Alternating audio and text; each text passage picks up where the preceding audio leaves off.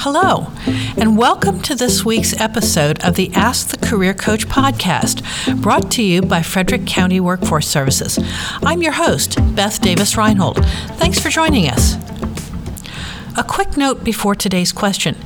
If you're enjoying this podcast and it's been helpful to you, we'd love it if you would take a moment to rate and review on Apple Podcasts or your favorite listening platform. Our goal is to support as many people as possible with practical career advice, and your five star rating will help other people to find us. Thank you so much. Today's question is about working from home. You know, I'd really like to work from home, but one of the things I notice I hear that there are a lot of jobs that are truly, really scams. Can you tell me what I need to watch out for? Welcome to the gig economy. Many people are working from home or doing side hustles these days. There are lots of legitimate opportunities out there. But as you know, there are also many that will take your money and run. These are some fields that are more likely than others to be frauds envelope stuffing, mystery shopper, taking surveys for pay, multi level marketing, medical billing and coding, and assembling crafts. To be sure, there are real jobs in all these fields, as well as many others. So, how do you separate the frauds from the finds? First, you should never have to pay for a job. If you're required to send money or pay for materials up front, be very skeptical. Don't work for free either. That's just another way to pay for a job.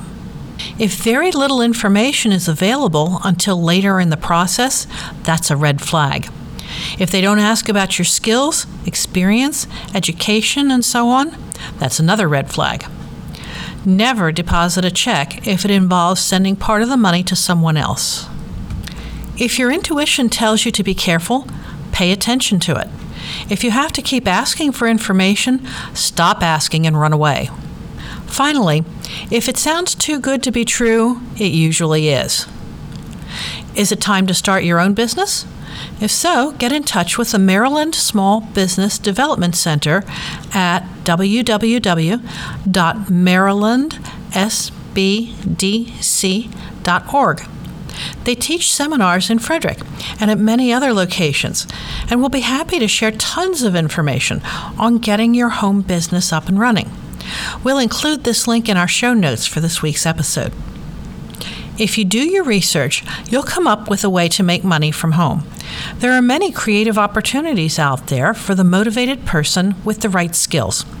Just be sure to combine the skills of business research with a healthy dose of skepticism.